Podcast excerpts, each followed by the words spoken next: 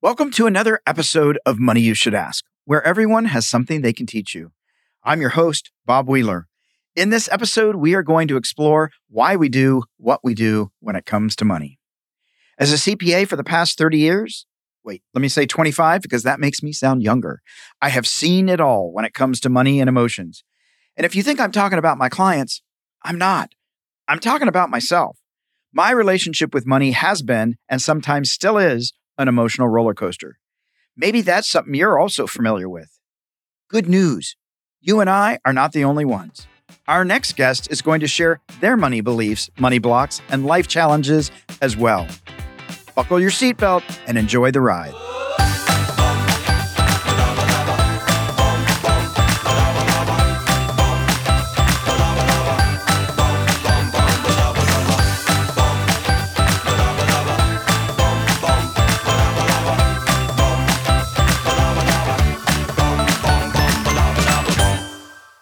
Our next guest is Simone Milasas. She's a self made millionaire, renowned speaker, and the founder of the global organization Joy of Business. She is a best selling author and has written Joy of Business and Getting Out of Debt Joyfully, which have both been translated into multiple languages. Simone has had personal experience with overwhelming debt and understands the automatic response people can have to ignore or underplay their fiscal problems. After changing her point of view about money, Simone has gone from crippling debt to millionaire entrepreneur with a thriving investment portfolio. Simone constantly sees the joy of possibility and future. She recognizes the prospect of possibility in every choice. You can find Simone every week on her podcast, the Choice, Change, and Action podcast. Simone, I'm so excited to have you today. I am so excited to be here. Well, I know it is early for you, as we talked earlier. So I appreciate you getting up at the crack of dawn and joining us all the way from Australia. You are so welcome. And that's what coffee's for. So that's what I'm coffee's glad for. to be here. Glad to be here. So, Simone, I know that you can relate to people that have financially struggled. You were in that place. Can you tell me a little bit about your beginning story? When you were a kid, were you a rich kid, a poor kid, middle class? Where did you fall in the community with your family? I'm going to say we were about middle class or just above middle class. Like I grew up in Sydney, Australia, and I went to a private school. We had money, but here's the interesting thing we had money, and as my family had money, I did this insane, stupid thing as a teenager and as I got older of being so petulant with my hands and my hips, going, I don't need your money. And for years, I literally refused any money from my parents because I was like, I can do it all on my own which didn't create much freedom for me. So we had a little bit of money, but as far as I was concerned, I didn't want it. So it was an interesting youth. And what do you think that rebellious opinion was from? I mean, I'm saying rebellious, but maybe that's the wrong choice. Maybe it was prudent. But what was it that you said, I don't want anybody else's money. I'll do this on my own? I think I was always trying to prove that I didn't need anyone and that I could do it on my own. And it was interesting. My father passed away about nine years ago. And at one stage, when I did realize I was so in debt, he gave me a $50,000 check. And when I received it, oh, Bob, the look on his face and his body of how grateful he was that I finally received something Mm. from him, from the daughter that he adored. And I was like, wow. And I realized how unkind I was being by not receiving from him. So, yeah, I say petulant, shitty teenage, you know, early 20s daughter. Horrible. Yeah. You know, that makes me think of, you know, there's that saying, it's better to give than receive, which I think is actually false. I think it's better to give and receive. Me too. I think we, well, look, I think we grow up with this give and take program. I mean, God, look at Christmas or birthdays or anything like that. And in truth, it's like if we were gifting and receiving, like we receive as we gift and vice versa. So I think the world would be a much easier, nicer place if we did start receiving. Yeah, absolutely. How about your mom? Did your mom talk about money when you were a kid? Do you remember anything? Were there little mantras around money? My mom was the complete opposite to my dad in a lot of ways. My dad was incredibly kind and caring and always had my back. And my mom was just like, she's not the kindest person in the world. And she used to say, We're at the dinner table, and I'd always want to talk about money or business because I liked it. And she was like, We don't talk about that at the dinner's table. And I was always like, Why? And then she'd start talking about, you know, the kid up the road whose brother won a swimming carnival thing. And I was like, I don't even know them. This is so not relevant to us, but you'd be dismissed as soon as you even mentioned business or money, which I found really strange. So my mum never got me and I never got her, but my dad was like gold for me. Did you have any siblings? Yeah, a brother, one brother. And are you the oldest or the youngest? I'm the youngest. I'm the baby. You're the baby, so you were the princess. the baby. Um, did your parents treat you differently because of your gender? Yes, I will say that. And it's interesting because when my dad died in his will, one of the things I noticed was he left because he had a stock portfolio that was the family sort of thing. And he left that for my brother to take care of, which I know that at that time that he died, my father actually knew that I was doing better than my brother with portfolios, etc. But he was so old school. Like he didn't do it to dismiss me. He was old school. It's like the men are meant to look after the women. And that's very much, my dad had a generosity of spirit that was huge. You know, you looked after women. So I know that that's what he was doing. But yeah, I was treated differently for sure. Do you still buy into that notion that men should take care of women in your adult life? And when, if and when did you say no to that? I actually, I love being treated like a lady and being treated like a princess. Absolutely love it. Um, look, I don't know if it's fortunately or unfortunately, most of the relationships I've had, I've been the one that's earned more money. And I think that's a hurdle that a lot of people need to get over as well because women go, but I don't want to pay for them. I'm like, if you want them to go, pay. Like you're making money the relevant thing, whereas it's about two people hanging out together. But I love doors being opened for me. I love being, you know, poured a glass of wine at dinner. It's like, I absolutely love being treated like a lady. So I think I love the women men relationship that is possible. Yeah. And what I'm not hearing is that women aren't able to still be powerful and full of leadership and strong. None of that's negated by the fact of being treated like a woman. No, I think that's just a choice. And that's a choice for men and it's a choice for women. And in truth, you know, like we were brought up with women are meant to stay at home, you know, men are meant to go off to work, etc. And if you look at the 1950s, I mean, they had what they nicknamed mother's little helper, which was Valium. And it's like, and that's what they used to get through the day. You know, it's like, you know, you were on Valium your, your entire life. and if you switch it around, how many men actually love nesting and being at home and women want to go out and conquer the world? So I think we really need to start looking at what do you want to choose as a person on this planet? Like, besides the fact if you have a vagina or a penis or anything like that, it's like, what do you want to choose? Like, make that your choice. Yeah, absolutely. And so you relate to people with debt because you had a lot of debt. How did you get into lots of debt? I had a good time, basically. well, that's good. and I ignored bills. Like, you know what? Actually, that's a lie. I opened the bills and I'd put them in a little section and I would leave them there, but I wouldn't pay them. And no one ever knew that I was in debt because people would be like, "You want to go, you know, to Melbourne shopping?" I'd be like, "Yeah." Yeah. You want to do this? Yeah. I was like, "Of course," you know. And I was very good at getting loans from different banks or associations or anything like that. So I really, I don't know, somewhere in my insane mind, I thought I'm going to wake up and someone's going to come along and just wave their little wand and it's all going to go away and everything's going to be okay. Because I really did refuse to have a look at how much debt I was in for a few years. Yeah. And do you remember during that time, was it, I'm going to have a good time?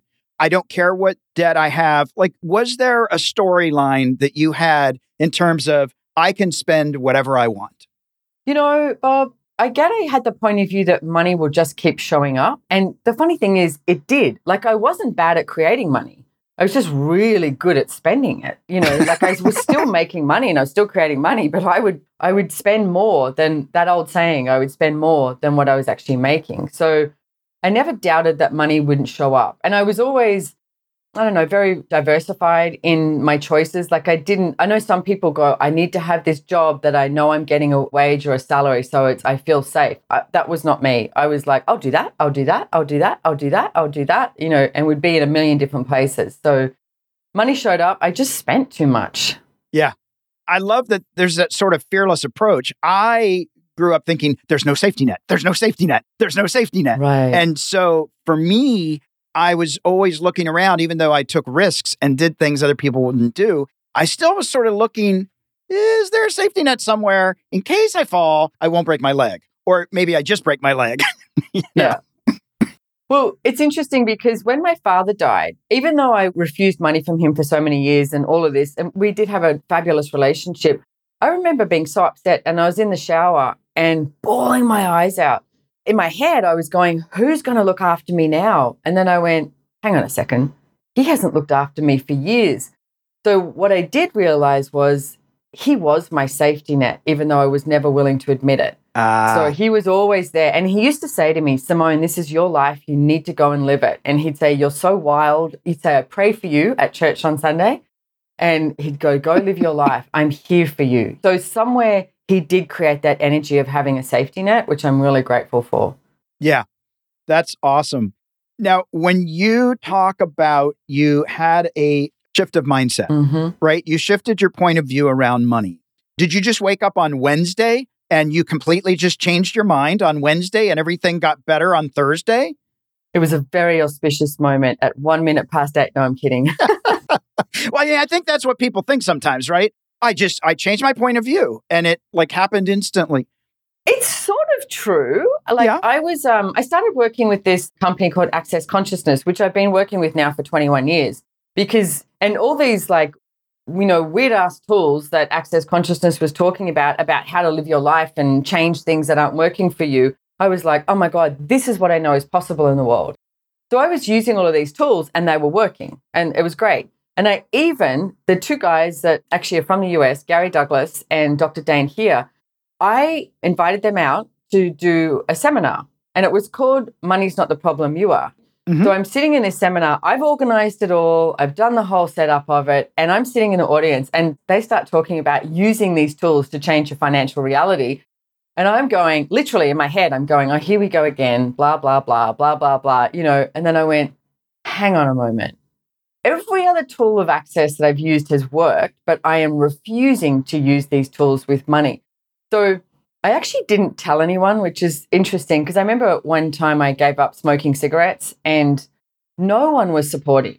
And the only time I gave up smoking cigarettes was when I went cold turkey and I didn't tell anyone. So I did the same thing with money. I went, I'm going to choose some of these tools and use them. I'm not going to tell anyone and I'm going to see if something changes. There was a bit of an auspicious weekend.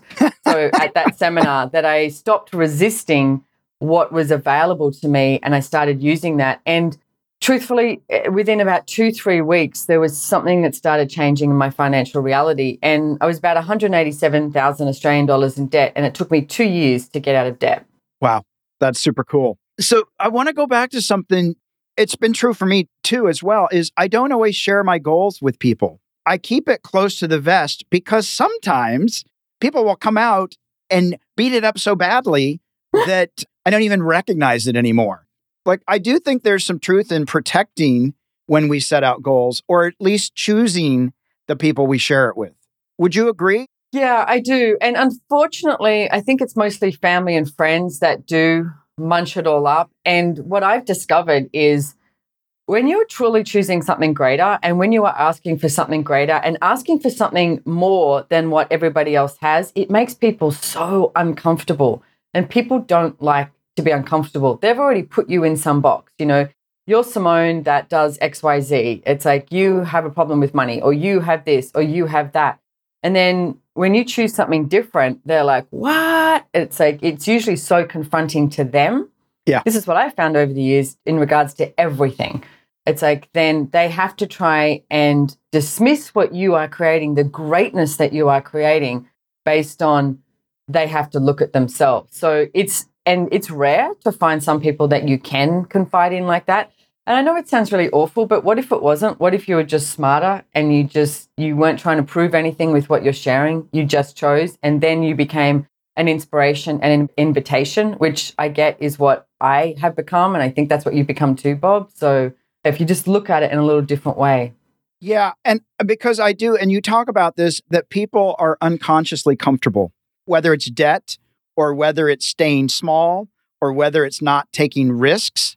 And we get comfortable with that. And when somebody steps up and steps out and gives voice to something bigger, it can be terrifying. Yeah. And look, the comfort thing is something I really discovered because when I realized, when I finally sat down in my office and I went, okay, Simone, you have to look at this. And when I did, I sat there and I calculated everything, you know, and worked out that I was $187,000 in debt. And then I used, started using all these tools and then da da da, fast forward. One day I'm sitting in my office and I realized I had money and I was no longer in debt. And to be honest, I sat there and went, this is it. And I was like, this is not very exciting. Like, where's the fireworks? You know, where's the marching band? Where's the congratulations? The champagne popping. Right. And what I did discover was two weeks later, I realized I had created myself to be back in debt. So I was smart enough to look at that and go, okay, hang on, whoa, easy, Tiger. What's happening here? What are you creating? And I asked myself, what do you love about being in debt? And I realized I knew it. I was really comfortable in it. I knew how to just get by. I knew how to make enough money to pay the bills. I knew all of that. I had no idea what it would be like to actually have money.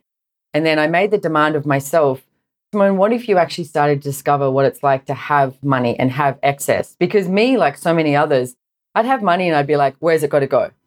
Who can I give it to? What bills do I have to pay? Rather than just having it. Do you find, and there's maybe listeners out there that can relate to this, is there or was there a comfort level of just not being overdrawn or 500 bucks in the bank? And then if it got above that, you got to get it back down to the comfortable bank level. Yeah, look, I would say there is. And again, that's where you have to make your own demand and make your own choices because I started making these little choices for myself, going, well, what would it be like just to have $100,000 in my checking account and just have it there? Like, you know, not have it be invested in something or anything, just have it. So I made these demands that I, I had a different scenario with money. Mm-hmm. And I think that's what you have to look at because so many people look around and use everybody else as a reference point. Well, you know, I'll give you a big hint breaking news. Everyone looking at everyone else about money is not actually a great idea. It's like, what do you know about it? And start looking at that and making your own demands of what it is that you would like to have, but also not killing yourself over it. Like, one of the things that so many people say is, oh, when I have this amount of money, I'll be happy. And it doesn't work like that. It's like, if you wake up and you choose happy and you choose, hence why I wrote the book Joy of Business, and you choose what is joyful for you, then money has this way of showing up it's not, you know, don't calculate it. It starts to show up in a really different way. Yeah. And I want to ask you if you come across this. So I step in and I let the money come, right? Now I've got money. People might judge me now. People are going to ask me for money. I might have to say no. People might be my friends now because I have money or my accomplishments, not because of who I am as a spirit. There's going to be all of this stuff that's going to come at me. And now I'm going to actually have to stand in all of that. And that's really uncomfortable. What do you say to people that, you know, there's going to be impact when I actually allow success to come into my life? Everything that you said is true. And it's like, that's, I think, the section that so many people look at is what am I going to do when people, you know, I don't know if they're hanging around me because of my money or because of me, it's, a, you know, or etc. But there's another piece I would like everyone to have a look at is what if having money is a way that you can change people's lives? And that is the piece I really, really enjoy. Look, on this side, there's lines that you can use. They're like, you know what, I would so love to help you out, but I've just invested in something really huge. Why don't you come back and ask me in a year and see if that's there? You know, whatever. It's like, just because you have money doesn't mean that you have to give it to people. But in the last couple of years, especially with things that are going on around the world, I'm really grateful to have money because I have been able to help some people out in different countries and different places that was my choice to gift their money and change their lives. And to me, that is part of the joy of having money is that you can change someone's life by it. So I think this piece here is like the old storyline that people use as a justification for not having it because they want to be seen as them. You know what? You're going to know. You're, if you're smart enough to know is someone hanging out with you for your money or someone hanging out with you because they think you're a really cool person, you know? For me, and what I work on in workshops with people and one on one is learning to have difficult conversations. Mm-hmm. I don't think we have been trained, and I think many of us are not skilled at learning to have that conversation of, I'd love to help you out. Today's not the day. Oh, let me just give it to you. Right. And we don't learn to tolerate the uncomfortableness of setting strong boundaries or advocating for ourselves and having people say, well, you're so greedy because you're only thinking about yourself. Whereas actually, by looking out for myself, actually, I can help everybody else on the plane. Yes. And I sort of want to reiterate this thing too. It just, please just practice having money, is what I would say, because I was so good at giving it away. You don't have to give it away, but you can like be generous or do whatever you need to do. Like, I mean, recently it's like my cleaner was going to get kicked out of her house, etc.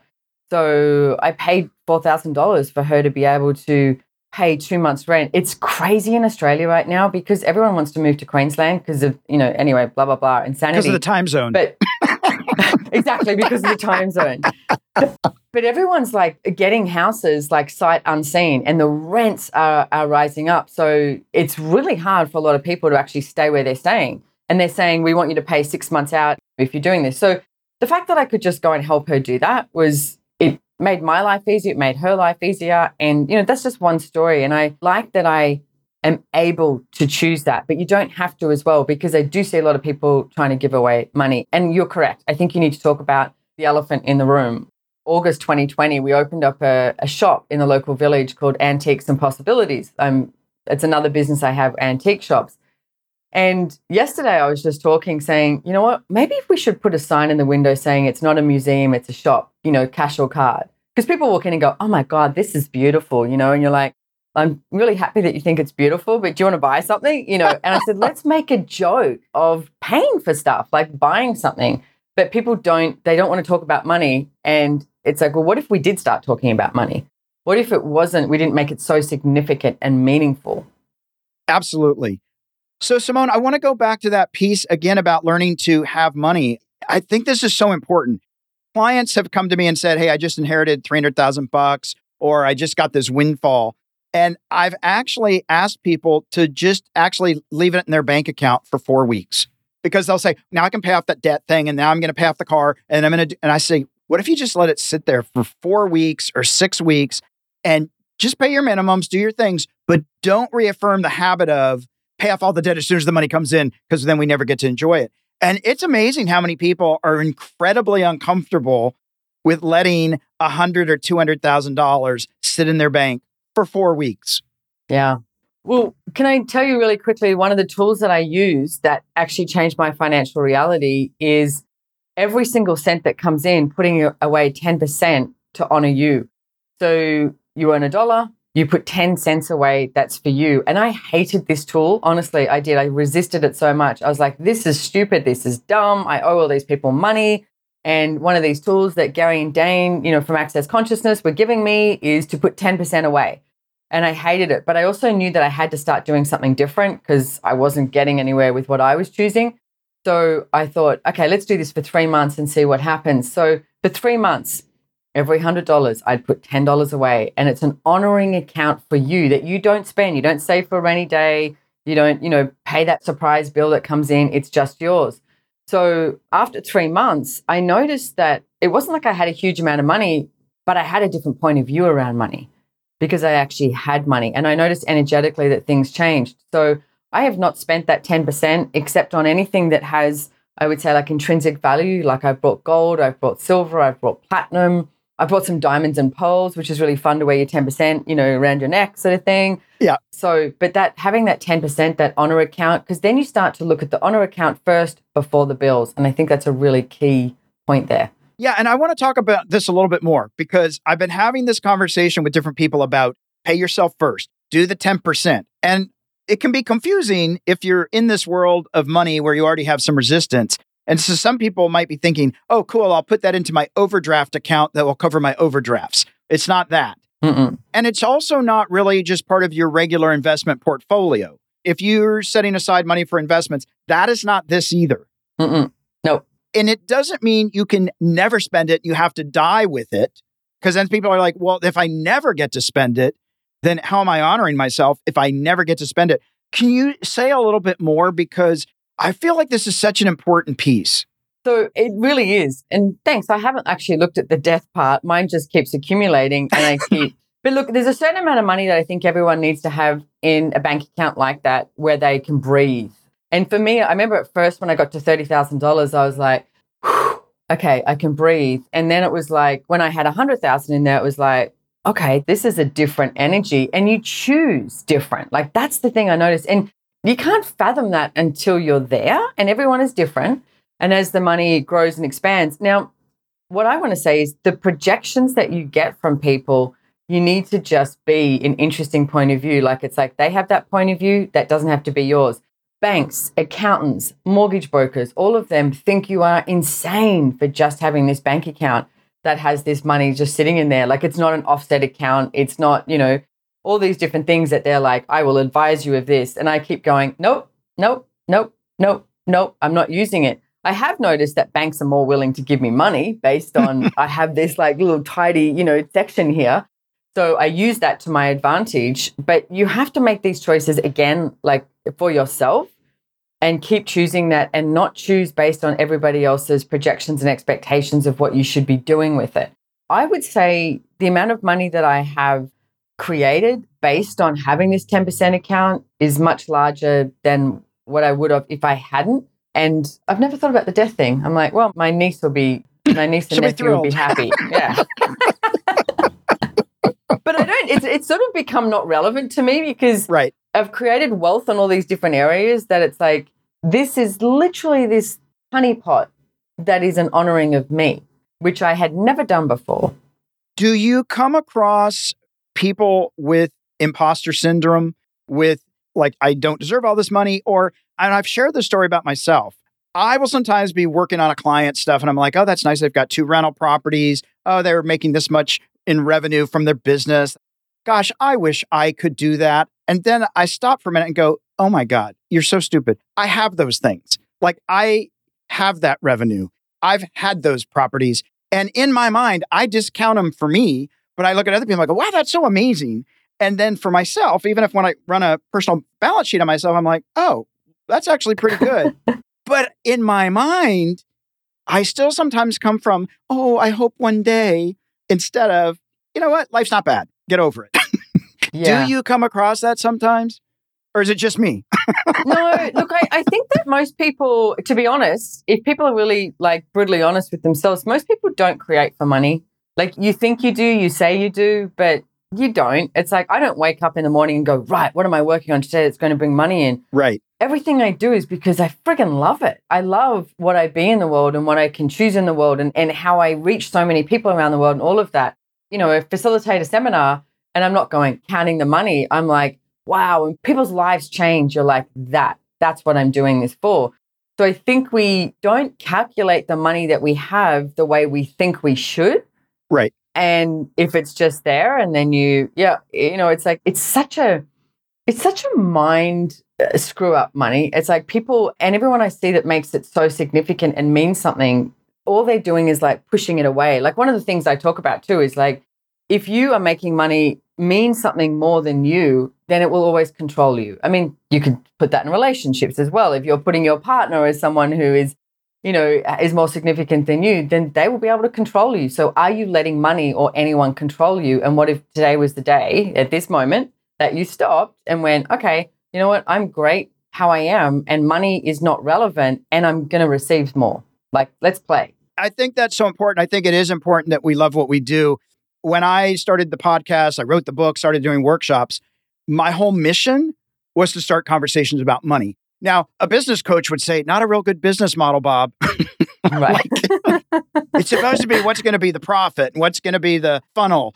And it's like, no, I, I just really want to have conversations around money and emotions and all the unconscious choices that we make because I realize how much that impacted my life and I see it in my clients some people would look and say, no, no, no, you got to figure out, you got to make that turn into $25,000 or you've got to exponentially do this and that. And for me, I love what I do in all that I do.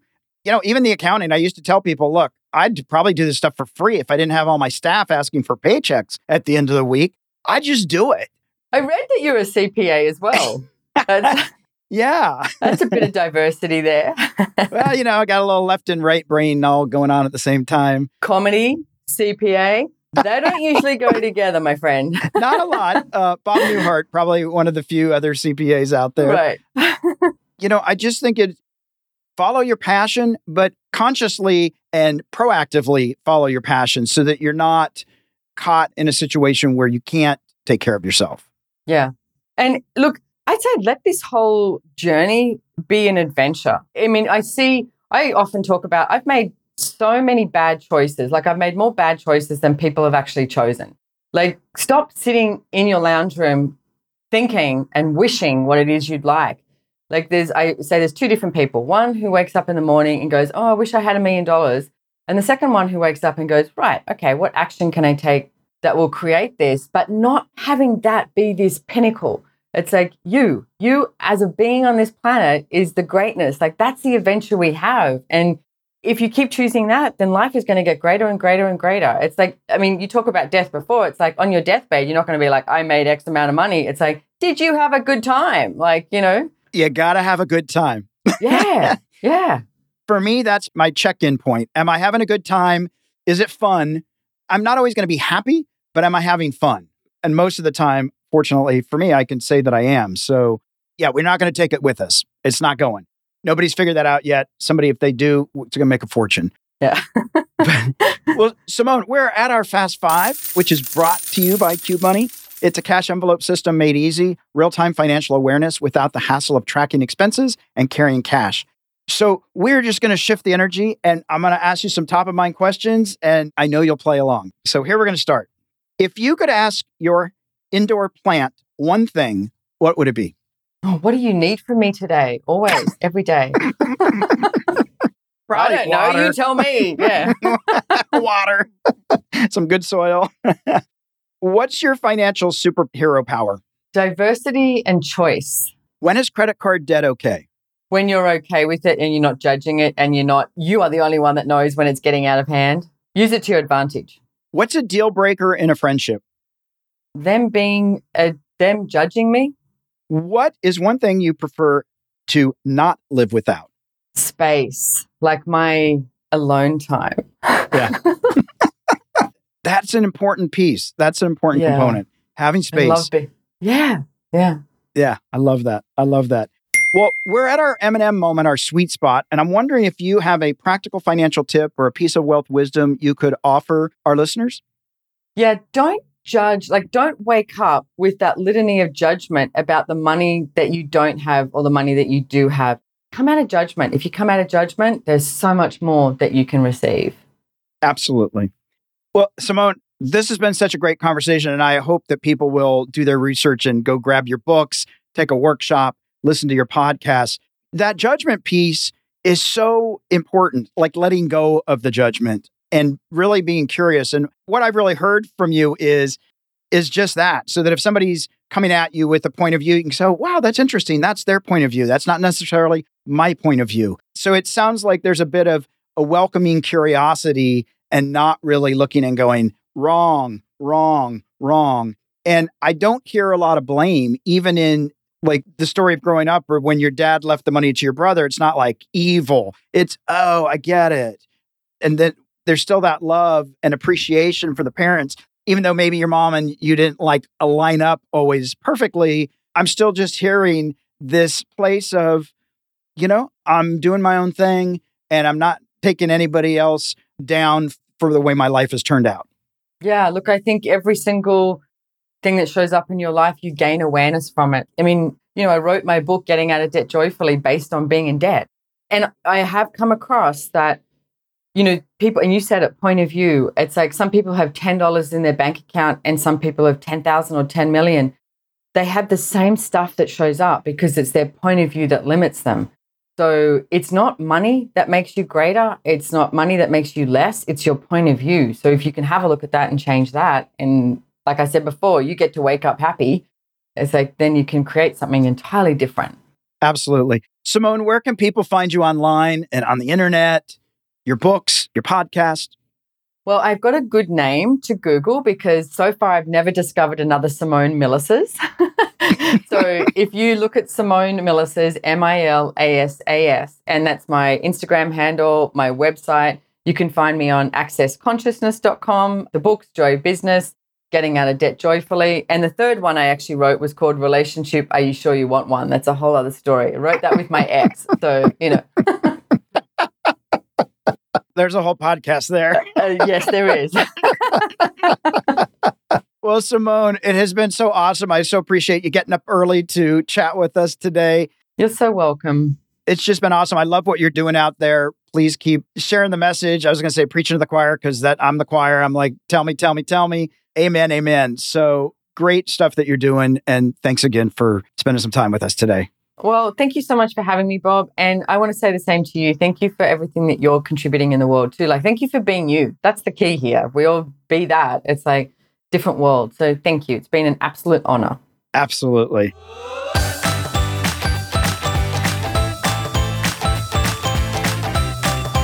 We hope you enjoyed this episode. Did you learn something new about your relationship to money today? Maybe you have a friend who has some financial blocks or beliefs that are holding them back. Please share this podcast so they too can get off the roller coaster ride of financial fears and journey towards financial freedom. To learn how to have a healthy relationship with money, visit themoneynerve.com. That's nerve, not nerd. We'll be back next week with another perspective on money and the emotions that bind us.